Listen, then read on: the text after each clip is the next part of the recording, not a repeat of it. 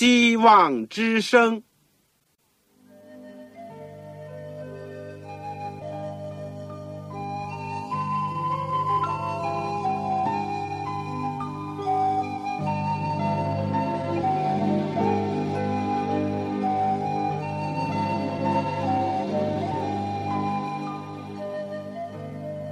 各位听众朋友，各位弟兄姐妹，欢迎您收听信徒培训这个节目。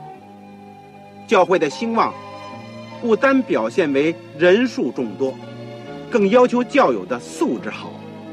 为了使教会真正达到人丁兴旺，又灵性健壮，希望之声特别为广大的信徒制作了信徒培训这个节目，满足主内同工同道的需要。信徒培训由黄牧师主讲，将有多种课程推出，欢迎弟兄姐妹们踊跃参加。下面我们就把节目时间交给黄牧师。亲爱的弟兄姐妹，各位组内的同工同道，你们好！欢迎你们收听我们信徒培训的节目。今天呢是末世论的。第九讲讲到一个重要的信息，就是三天使信息。经文呢是在启示录书第十四章。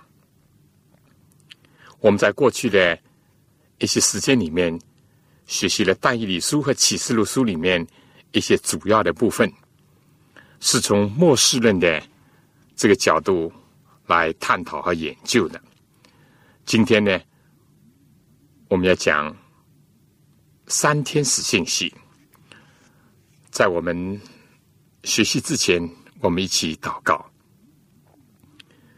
亲爱的天父，我们谢谢你赐给我们，让我们有机会能够学习主的话语。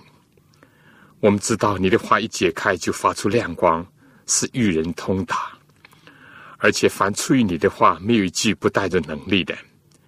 愿天父，你能够在这个时代，能够让你的话被高高的举起，让许许多多人能够被吸引来救基督，而且为真理而站立。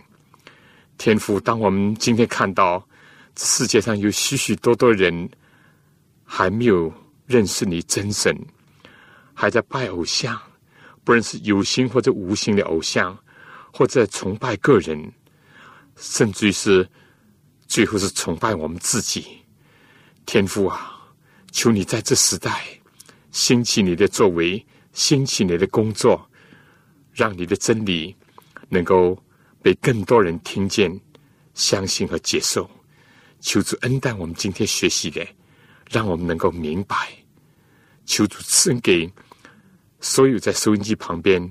我亲爱的父老弟兄姐妹，几乎我们不认识，但是我们都能够是有机会学你的话，都坐在主的脚前，都是你的儿女。求你垂听我们的祷告，是奉靠主耶稣基督的圣名，阿门。基督福临安息日会在圣经道理研究方面。最卓越的贡献呢，就是关于启示录第十四章的三位天使的信息。因为讲到基督福临吧，许多教会，尤其是基要派的教会，也相信也传扬这个道理。甚至于安息日的制度，现在世界上有许多的团体在遵守。不要说是古代的犹太人，或者现代的以色列人，也包括现代的敬礼安息日会，还有一些更大的教派也守安息日。尽管各种守安息日的基础和含义是有所不同，所以对基督福临安息日会来讲，他们对启示录十四章。第三位天使的信息呢，却是举世无双的，而且我们也知道，唯有这个教会呢，在大力的传扬这个信息。这个信息呢，构成了永远福音基础上的一个现代的真理，给这幕后的时代呢一道最后的信息，也可以说是一个邀请和警告。他把基督复临和圣所以及审判上帝的律法，特别是安息呢这些要道都联合在一起。让这些亮光呢彼此的辉映，同时呢反衬出上帝怎么样的对待那些拜兽和兽像，以及受了兽印记之人的作为。所以我们说，以这样来看呢，就显得非常的严肃。有些教会也研究有关圣所的道理。但是他没有重视一年一度大祭司进入自身所，就在赎罪节进行了从事所预表的含义，也就是基督在天上施行查案审判的这工作呢被活略了。也有不少的教会，他们并不否定律法，也认为要遵守上帝的诫命，但是他们疏忽了，或者是不了解第四条诫命。也就是安息日诫命的要求和含义，尤其是在幕后的时代当中，这条诫命的重大的意义。一般的教会也讲审判，但是他们不把审判看作是现在已经开始在进行，尤其是从上帝的家起手，而是认为是遥远的将来，或者在基督复临以后再来进行。却忽略了审判是从上帝的家开始这个信息。我们说不少的教会也相信也宣传基督复临，但往往呢，只是把它看作是遥远的将来，或者有的就认为呢，借着教会的发展，基督已经在来。没有一个教会的团体注意到了。启示录第十四章的一个安排，就是在基督复临之前，三位天使信息要被传扬，而且准备一班人要经过大艰难。而在上帝将这个启示告诉约翰的时候呢，先让他看见有十四万四千人在玻璃海上唱摩西和羔羊的歌，也就是得胜的歌。用这个倒茶的方法呢，来安慰、鼓励、增强上帝渔民的信心，让他们能够大力的宣传福音和宣传现代的真理，并且能够为真道而站立，以及打那美好的胜仗。基督福临安息日会的人，应当要好好的研究这个道理，珍惜这个宝贵的传统，而且谦卑的。把它提供给其他所有的组内的弟兄姐妹，能够在末世的时候掀起一个以三位天使信息为中心，也就是以基督最后一段工作为中心的一个信息，来向世人发出呼召，也向这个将亡的世界发出最后的警告。因为上帝实在是愿意在审判世界之前。尽可能的救多些人，尽可能的让人避免最后的大日的审判。所以我们今天呢，就是研究一下三位天使的信息。我们会顺着次序，把第一位、第二位、第三位天使的信息呢，做一个简单的探讨。然后最后的部分呢，就讲到启示录第十四章。三天使信息后面的圣经的内容，就是基督复临的情景，以及基督复临之前主给他指明的一个安慰和应许。首先，也就第一部分呢，我们讲第一位天使的信息，《启示录》第十四章第六、第七节，这里说：“我又看见，另有一位天使飞在空中。”有永远的福音要传给住在地上的人，就是各国、各族、各方、各民。他大声说：“应当敬畏上帝，将荣耀归给他，因他施行审判的时候已经到了。应当敬拜那创造天地海和众水泉源的。这里讲到有一位天使飞在空中，象征着有一个属灵的运动会飞速的在全世界兴起，为这个最后时代的生活的人服务。因为圣经讲，天使是服役的灵，为了将要承受救恩的人效力。但传福音的责任呢？上帝主要是托付给人，而不是给天使。我们说，上帝可以吩咐天使传福音，但上帝希望我们人去救自己的同类，因为只有人才能够从自身的经验当中体会罪的可怕，以及救恩的宝贵。人也只有在不断的帮助人的过程当中。才能获得自己生命的成长，这是一种由天而来的运动，不是从地上掀起的，也不是从人间而来的。这个运动是听遵着上帝的命令而兴起的，飞在空中，意思就是说不受阻碍，而且是迅速异常。这运动的性质就是要把。永远的福音传给住在地上的人，就是各国、各族、各方、各民，可以说是涵盖了一切，没有一点的遗漏。涵盖的广是空前的，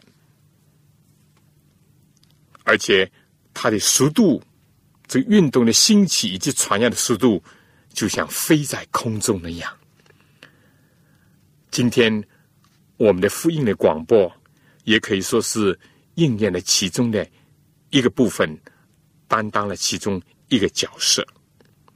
但除了这个第一位天使以外呢，又有第二位、第三位天使的信息要传出。当我们看到启示录第十四章，当传完三天使信息以后呢，就来到了基督复临的时候。在这之前。有七大灾难，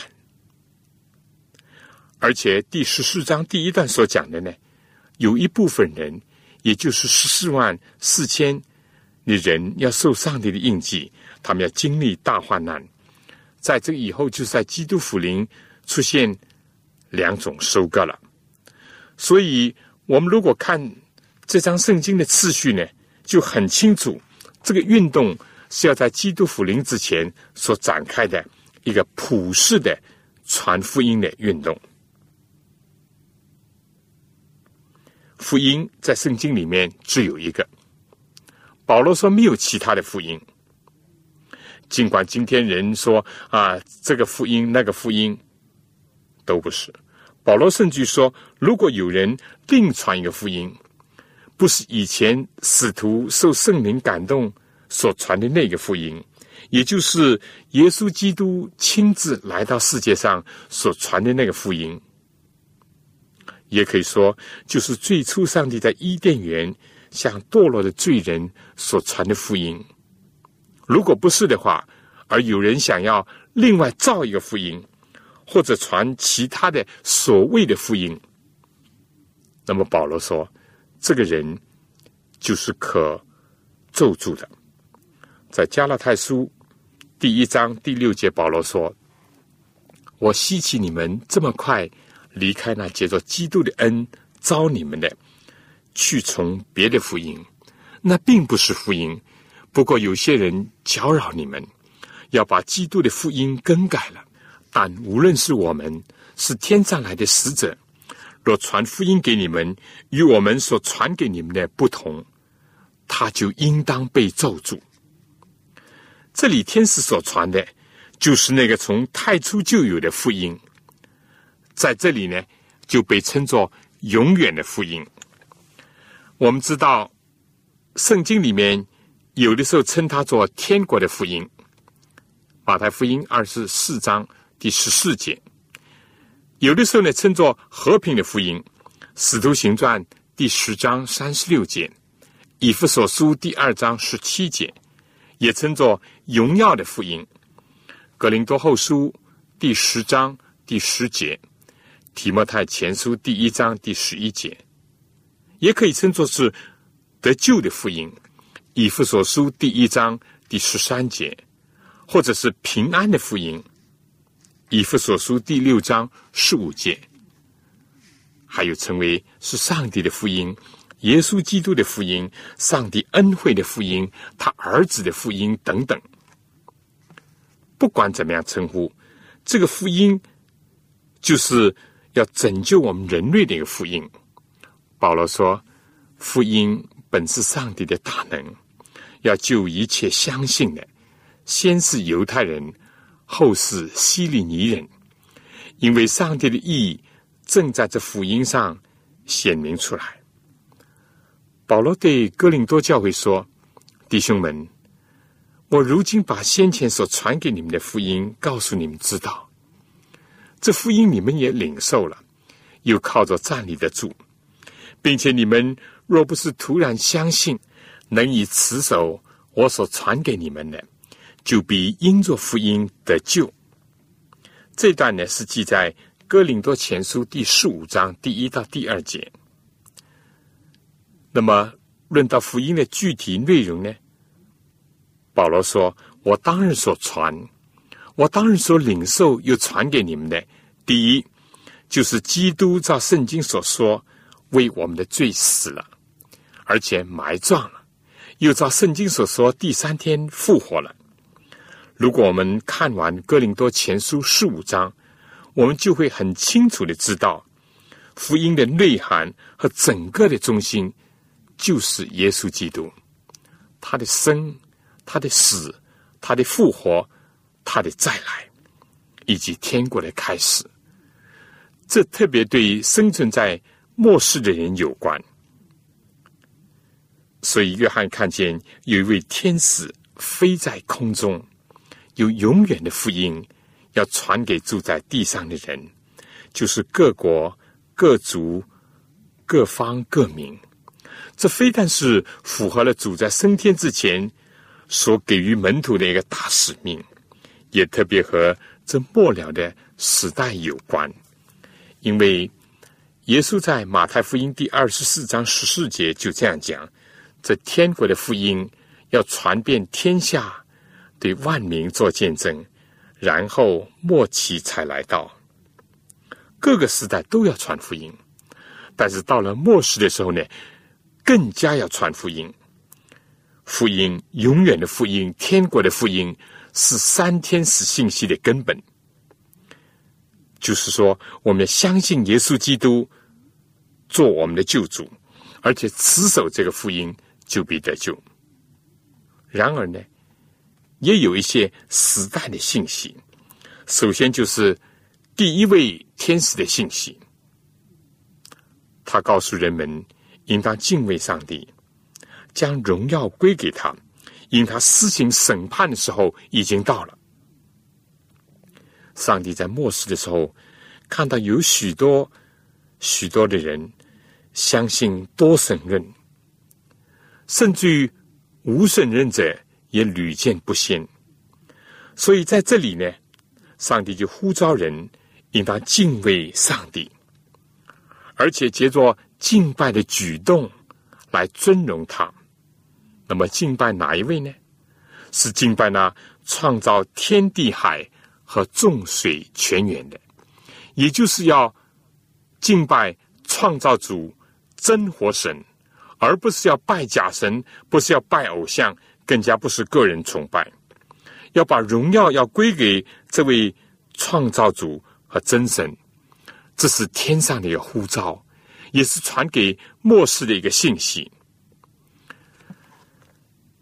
我们知道，自从经过文艺复兴、宗教改革和工业革命，脱离了中世纪的神本主义，结果就来到了人本主义的时代，就是以人为中心，一切都是人。在这里面呢，潜伏着一个危机，就是荣耀人。甚至于以人为神，提摩太书里面讲到末世的危险，就是专顾自己，一切围绕着个人，个人主义发展到了顶峰。所以这里呼召人要归荣耀给他，因为我们人是被造的，我们应当敬拜那创造天地海和众水泉源，也就是创造我们人的主。我们说，在自然科学界当中，尽管这个进化论从一八五九年达尔文的物种原始发表开始，就像洪水猛兽一样。冲进了人们的思想当中，动摇甚至于摧毁了不少人的信仰。而这本达尔文书籍重要的材料的收集和整理呢，是在一千八百四十四年。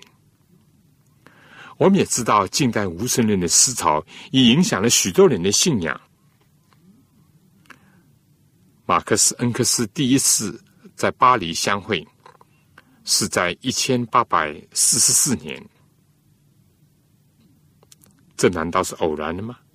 而同时呢，教会的工作在神学界里面呢，也在十九世纪的中叶兴起了所谓高级平经学说，怀疑圣经的可靠性、真实性、全备性。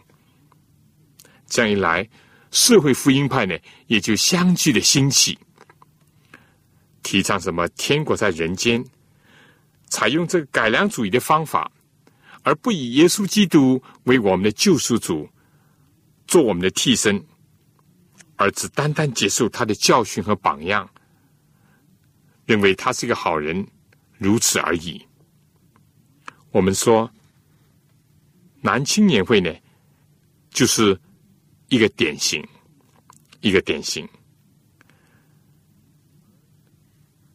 而南青年会的成立呢，也正是在一千八百四十四年。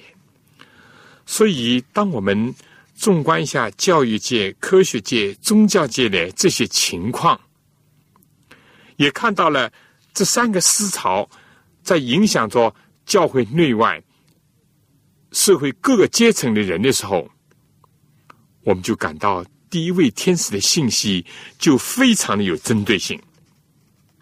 应当敬畏上帝，将荣耀归给他。这里特别提到，因为他施行审判的时候已经到了。我们在以前研究大义理书的时候呢，知道这个审判呢，要在一千二百六十天结束以后才会来到，也就是说，要在公元一七九八年以后。我们又研究了大义理书八章十四节呢。说要到两千三百日，圣所就被洁净，也就是说，要到一千八百四十四年，参审判的工作呢，就会在天上的至圣所里面开始；而在地上呢，也同时兴起了一个以北美为中心的复灵运动，各地有许多人被圣灵感动，查考圣经以后，不约而同的宣传主耶稣基督很快就要再来。当时他们把耶稣再来审判地上，以及用火洁净地球呢，这几个观念呢都连在一起。一方面，这个运动唤醒了许许多多的人，也促使许多人悔改信主。但是，也有部分人是出于恐惧的心理，并没有真正的根基。所以，当一千八百四十四年耶稣没有回来，经过大失望以后。有人固然是离开了，但是呢，也有一部分人忠心的、谦卑的继续研究圣经。他们就明白了，耶稣这次不是来到地上，耶稣是被带到上帝面前，从事最后的参审判的工作。要在他结束了这段工作以后呢，他在德国降临，回到地上。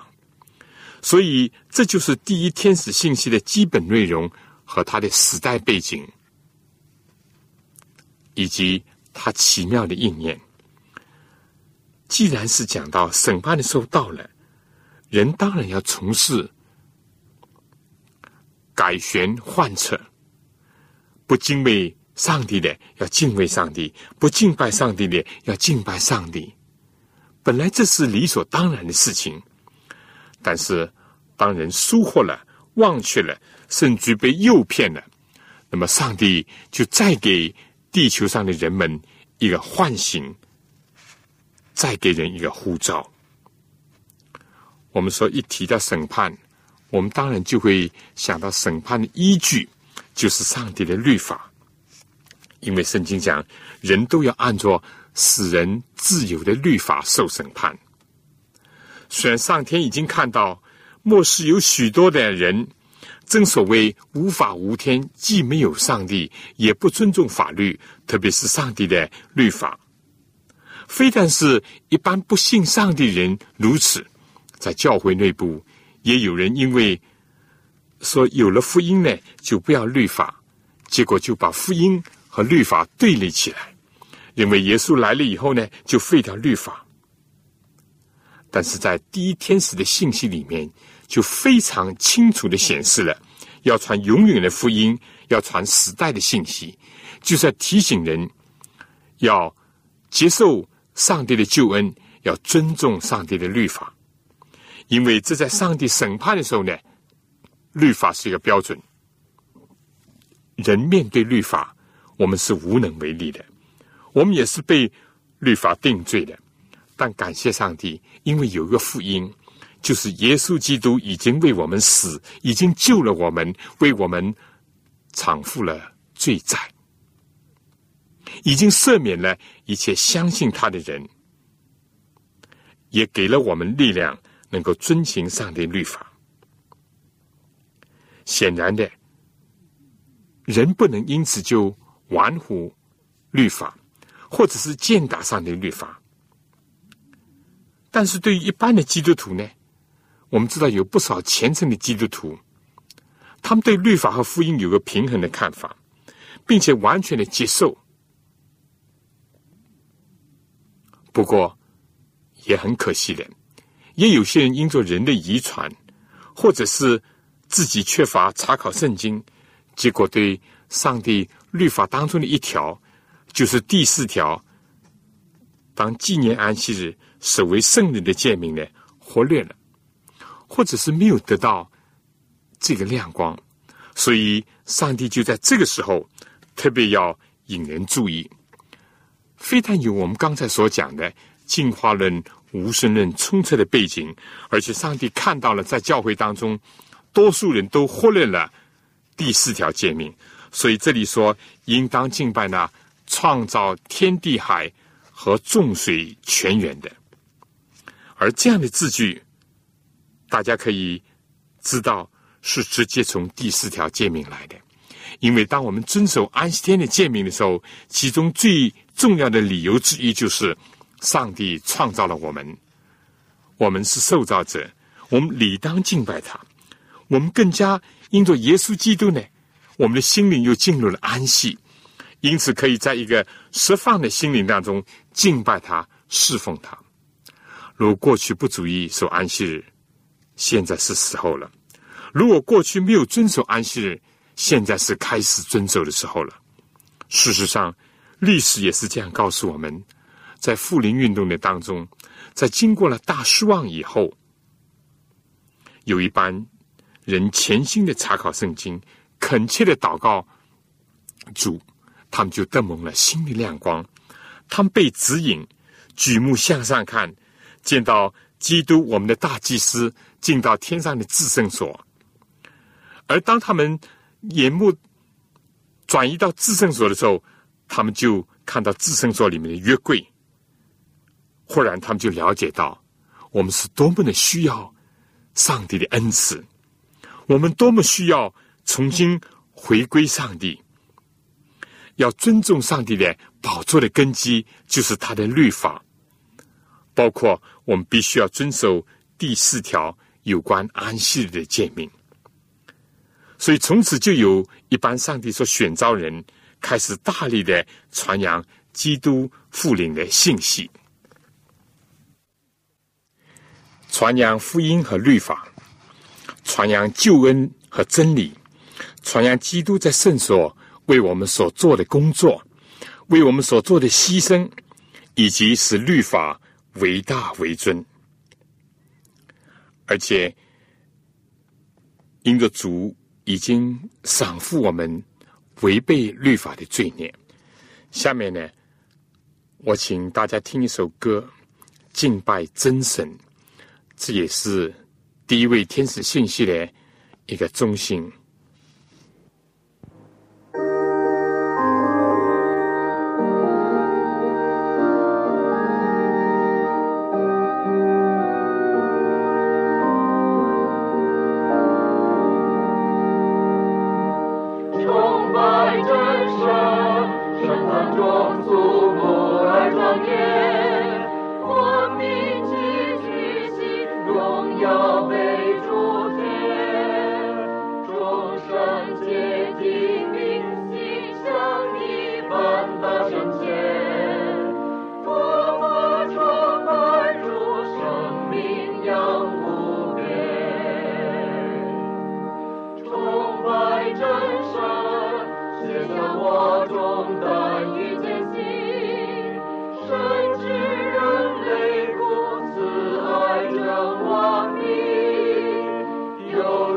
Deus.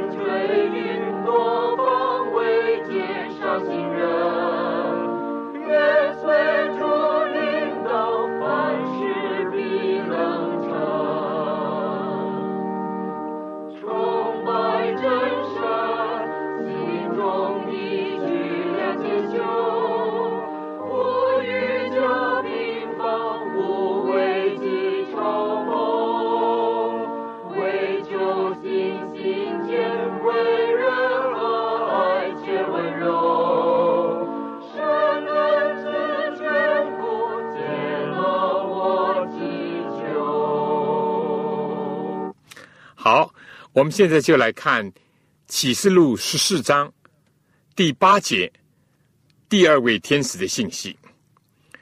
第八节说，第二位天使这样讲：叫万民和邪淫大怒之久的巴比伦大臣群倒了，群倒了。首先，我们知道，在约翰的时候呢，巴比伦大臣早已是荒芜一片，所以这里就应该考虑到。这是一种灵异解。巴比伦的前身呢是巴别，在创世纪第十一章记载了关于当事人怎么为了抵挡上帝造巴别塔的故事。人为什么要造巴别塔呢？就是为了要不敬拜真神，为了拜偶像，为了高抬自己、尊荣自己，也为了怀疑上帝的应许，为了抵挡上帝的警告。所以，巴别本来的意思呢，按照这字面呢是天的门，结果呢成为一个混乱的意思，因为上帝在那里呢变乱了他们的语言。同样的，在这里的信息就是说，巴比伦大城群倒了。如果我们配合了启示录第十七、第十八章，也配合着但以理书所论到的某一些情况呢？我们就知道，这里是指着一个被盗的混乱的教会，本来是应当带领人进入天国，结果却是向人提供一种邪淫大怒的酒。这酒呢，在圣经里面是指着道理所讲的，真道能够使人振奋，而邪道呢，就使人迷乱。第一位天使的信息是一个正面的呼召。而第二位天使的信息呢，很明显呢，是一个提醒和警告，叫人在真理和邪道之间做一个选择。他也指明了，叫万民和邪淫大怒之久的巴比伦大臣群倒了。意思就是说，为世界为人提供错误思想和教义的团体和宗教呢，都必群倒。正像古巴比伦被群缚那样，古巴比伦呢本来就是邪教的中心，而现代所谓巴比伦呢，就是一个被盗的中心。古巴比伦王尼布甲尼撒呢，一度自夸说：“这大巴比伦岂不是我的能力所建造的吗？而近代的巴比伦呢，也夸耀自己的成就。他们高举个人的名望，他们把人的遗传、人的道理当作真理教导人，所以他们拜上帝也是枉然。这是耶稣自己所讲的。当时因为法利赛人，他们用人的遗传呢废掉上帝的诫命。同样的，对今天幕后的人来讲，人的信仰必须要建立在上帝的话语上。而不是建筑在任何人，包括牧师、教皇的言论上，因为审判人的不是按照人的说法，而是按照上帝的标准，按照上帝的律法。上帝呼召人不用金钱、不用代价来买，上帝纯净的灵奶和新酒要人来喝，意思就是说，接受上帝所赐给人类的真理。不要浪费劳碌所得来的，去买那不能使人养生之物。我们可以看以赛亚书第五十五章第一到第二节，就是这样讲的。如果喝了巴比伦，就是那混乱的教会、混乱的团体所提供的错道，非但使人的灵性走歪，与世俗行淫，而且最终呢，会招来上帝的愤怒。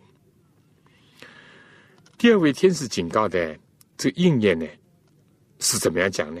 初步是应验在复临运动的时候，当这个信息一传开，许多忠诚的教友呢，他们本着圣经、本着良心来侍奉上帝，参加了等候主再来的渔民的队伍，结果呢，他们就受到了本教会的一个逼迫，而被迫离开了原来的教会。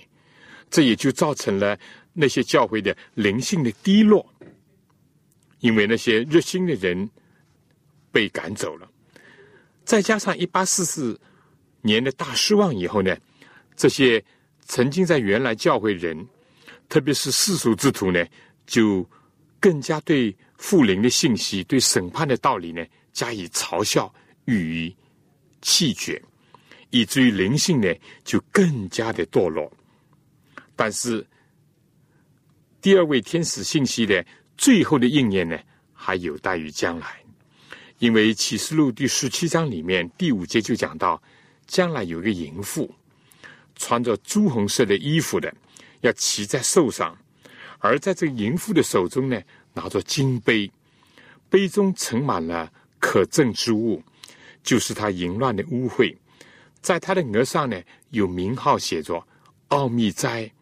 大巴比伦做世上的淫妇和一切可憎之物的母，而启示录第十八章第一到第二节又说：“约翰讲，此后我看见另有一位有大权柄的天使从天降下，地就因他的荣耀发光。他大声喊着说：‘巴比伦大城群倒了，群倒了，成了鬼魔的住处。’”和各样污秽之灵的巢穴，因为各国都被他邪淫大怒的酒群倒了。地上的君王和他行淫，地上的客商因他的奢华太过，就发了财。这是预表在不久的将来，也就是在基督福临的前一段时间，巴比伦会更加的发展，就是越来越被盗，越来越混乱。但是呢，也越来越接近这段预言的全面的应验，就是说，群倒了，群倒了。在这个启示录第十六章就讲到七大灾难最后的一个大灾的时候，讲那大臣就是巴比伦大臣列为三段，列国的城也都倒塌了。上帝想起巴比伦大臣来，要把那。曾自己烈怒的酒杯递给他，这是记载在启示录第十六章第十九节。所以，最终的彻底的败亡和群负，还是在于将来，就是当人完全的弃绝上帝的道，抵挡真理，迫害圣徒的时候，上帝公义的审判就要来到。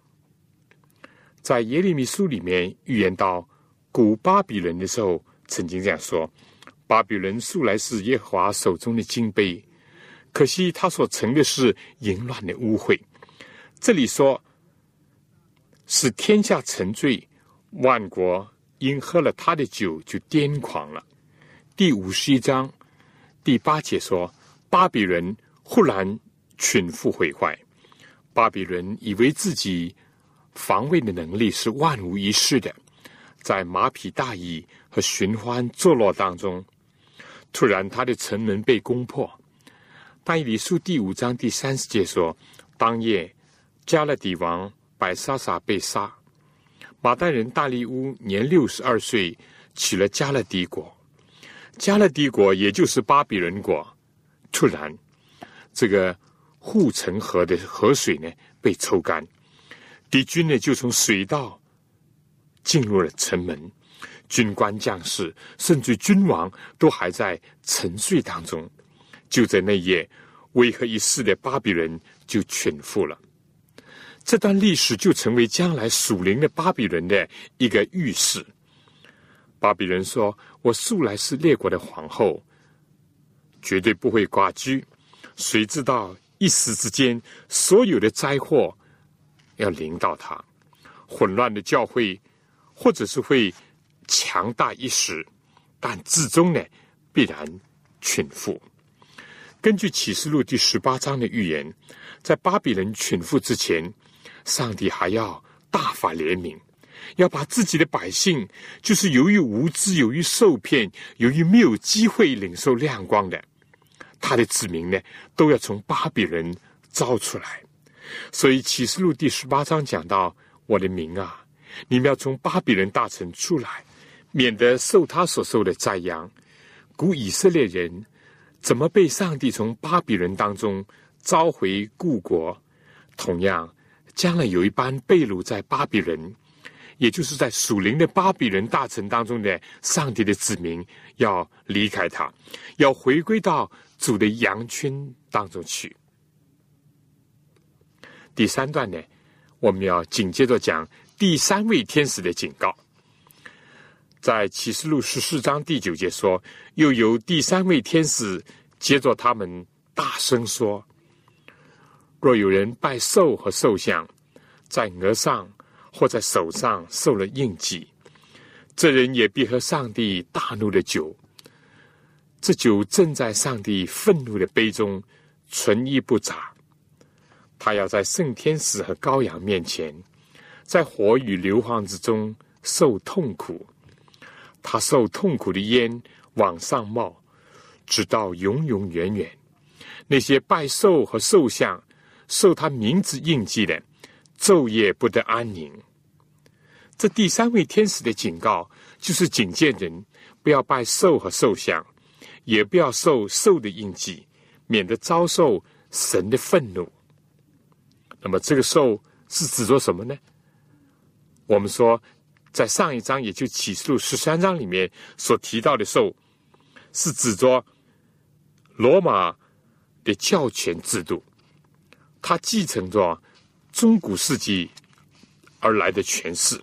虽然他一度受过死伤，但是这个死伤呢被医好了，结果全地的人都稀奇要跟从他。何况又有第二个兽，就是指着从新大陆兴起的美国，他最后要背道，为第一个兽，也就是为罗马教的教义和制度增添势力和助威，向上帝的真理和上帝的儿女挑战，施行逼迫，为第一个兽做一个兽像。那么，可能要问，这兽像是什么呢？像和兽呢？本身有不同，但是又有相同，因为它是它的像。意思就是说，指着被盗的基督教的联合的组织，他们要接着政权，强迫人接受他们的共同教义，特别是表现在强迫人遵守星期天上，而且最后还要进一步的禁止人遵守上帝的安息日的诫命。怀人。早在许许多多年之前指出，兽像代表那在各基督教会借着政权来强迫众人遵从他们教义时，所必定发展成离道反教的机构。而兽的印记，也是从第十三章里面就提到了。当我明白了上帝的印记，狭义的是指着安息日，广义的是指着靠着基督所成就的完全的品格，也就是能够反照上帝的形象和上帝的尊名的意思。那么受的印记呢，就是相对于这个狭义的说呢，是指着和安息日相对的星期天，人为的一种占理日。实际上是最初源自异教的太阳日，而广义的呢是指着人的名号，上帝的印记和兽的印记就成为幕后的一个对立的一个事物。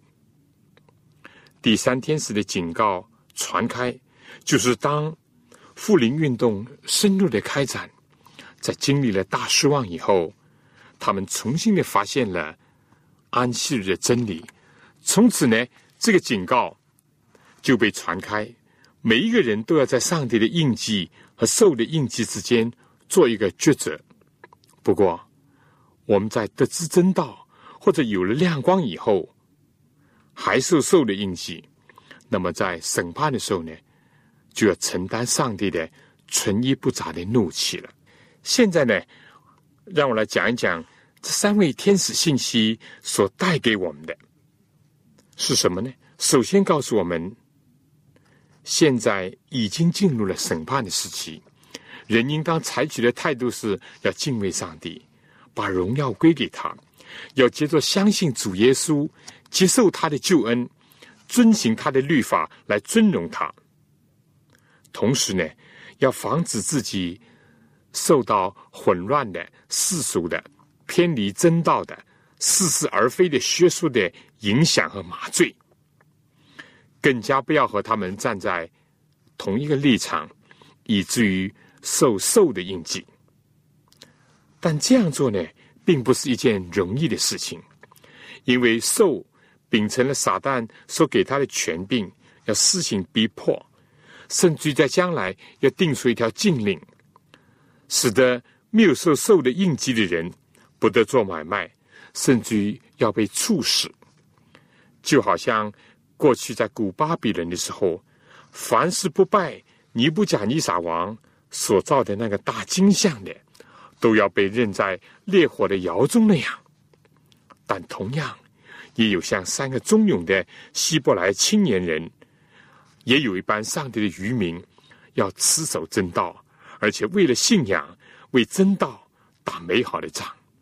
他们忠贞不屈，他们至死不变。他们除了上帝以外，不敬拜别的神。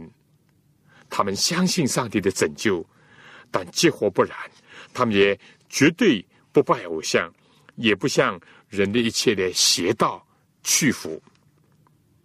在这样一个幕后的危机迫近的时候呢，上帝就招呼一般人。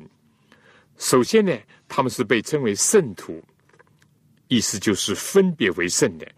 他们是上帝从世界里面招出来的，是保守自己在基督耶稣里面的，是被主的恩典所称义、所成圣的。第二呢，这班渔民呢，是守上帝的诫命的，在普世的人忘记或者疏忽，甚至于践踏上帝律法的时候呢，他们愿意严格的遵守上帝的诫命和律法。第三呢，这班人有耶稣基督的真道。他们不怕鬼，他们不信人，他们也不依附于世俗的权势，甚至藐视那像是属灵的一个教权。他们只是信靠耶稣基督为唯一的救主和完全的榜样。所以这里说圣徒忍耐就在此，他们是守上帝的诫命和耶稣真道的，也就是为耶稣做见证的。他们必须忍耐很久的忍耐。在磨练，在痛苦，在失望的期待当中，不断的忍耐。其中也有些人可能会安睡，甚或是殉道，或者是随着年龄而自然衰老，进入死亡。但是，直到他们死的时候，还没有看到基督复临。天上呢，特别为这帮人传出这样的信息。我听见从天上有声音说：“你要写下，从今以后，在主里面而死的人有福了。”圣灵说：“是的，他们歇了自己的劳苦，做工的果效也随着他们。至于那般活着的人呢，他们还要经受空前的考验。”也就是要经过最后的其他的灾难，但上帝会鼓励、会安慰、会坚贞那般幕后的圣徒。所以在启示录第十四章第一到第五节这样记载：上帝先让约翰看到，将来有十四万四千人，他们是得胜兽和兽像的，他们是羔羊，无论往哪里去，他们都跟随他的。而这班人呢，要显现在上帝的宝座前，在玻璃海上要敬拜他，要侍奉他，要颂赞他。无微不至爱他儿女的上帝，对那些死者或者他们还存留的家属呢，传来了安慰的信息；对那些活着的圣徒，要求他们要忍耐；对已经死了的圣徒，宣布了他的悦纳。和赐福，但圣经讲，当这三位天使的信息的工作一结束，就在启示录第十四章第十四到二十节讲到有两种收割。简单的说呢，一种就是耶稣所讲的，把麦子收在窗里，就是说，凡是得救的人都被他聚集在天家。另外呢，就是用。揣葡萄做比喻来描述那些恶人，他们要遭受审判，要受到刑罚，他们要血流成河，好像榨葡萄那样。圣经这样的安排，既显示出了上帝的慈爱，又显示了上帝的公义，而且很明显的，三天使信息是要在基督复临之前传开的，而到基督复临的时候呢？人不是参与第一种收割，被主看作是珍宝，收在仓库里带回天家，那么就是像野葡萄那样被踩在脚下，遭到灭亡。最后，我想小结一下，今天呢，我们学习了启示录第十四章，它的中心的部分呢是三天使的信息。我们顺着次序，把第一、第二以及第三位天使信息的内容呢，简单的介绍了、讲解了，而且看到启示录第十四章第一到第五节有一个倒茶的描述，就是把那班接受三天使信息忠贞的人，他们要经过艰难困苦，但最终呢，他们要站在玻璃海上。要唱摩西和羔羊的歌，哪怕他们要经过其他灾难，但主必定保守他们。这是一个光明的意象，显现在善恶之争的悍战之前，用以鼓励军心，重整上帝愚民的队伍，而且嘉奖每一个向主表示忠心的人。至于启示录十四章最后的部分呢，就是用。比喻的说法，讲到了基督福临，到那个时候呢，一人、二人两相分，而且表明了人在世界上对耶稣基督有不同的取舍，就会承担不同的后果和责任。这三天使的信息是上帝永远福音的组成的部分，但是它带着时代的特点，就成为现代的真理。而他将要以一种荣耀的圣洁的方式来推行，就是在一个复临运动当中被宣传出来，而且它将会在一个近代的资讯时代，以及交通工具和所有的通讯，包括无线电、电视、卫星转播这样一个飞速的时代，以一个天使飞在空中所象征的那样，要把永远的福音和现代的真理传到全世界每一个人的耳朵里面，给他们一个机会，让他们相信并接受耶稣基督做他们的救主，而且预备自己迎接他的再来，也装备自己。能够坚决的站在上帝、站在基督的阵营，来抵挡魔鬼撒旦，而忠于真理，反对谬道，并且带领更多的人进入到荣耀的国度，从而避免硫磺火湖的焚烧。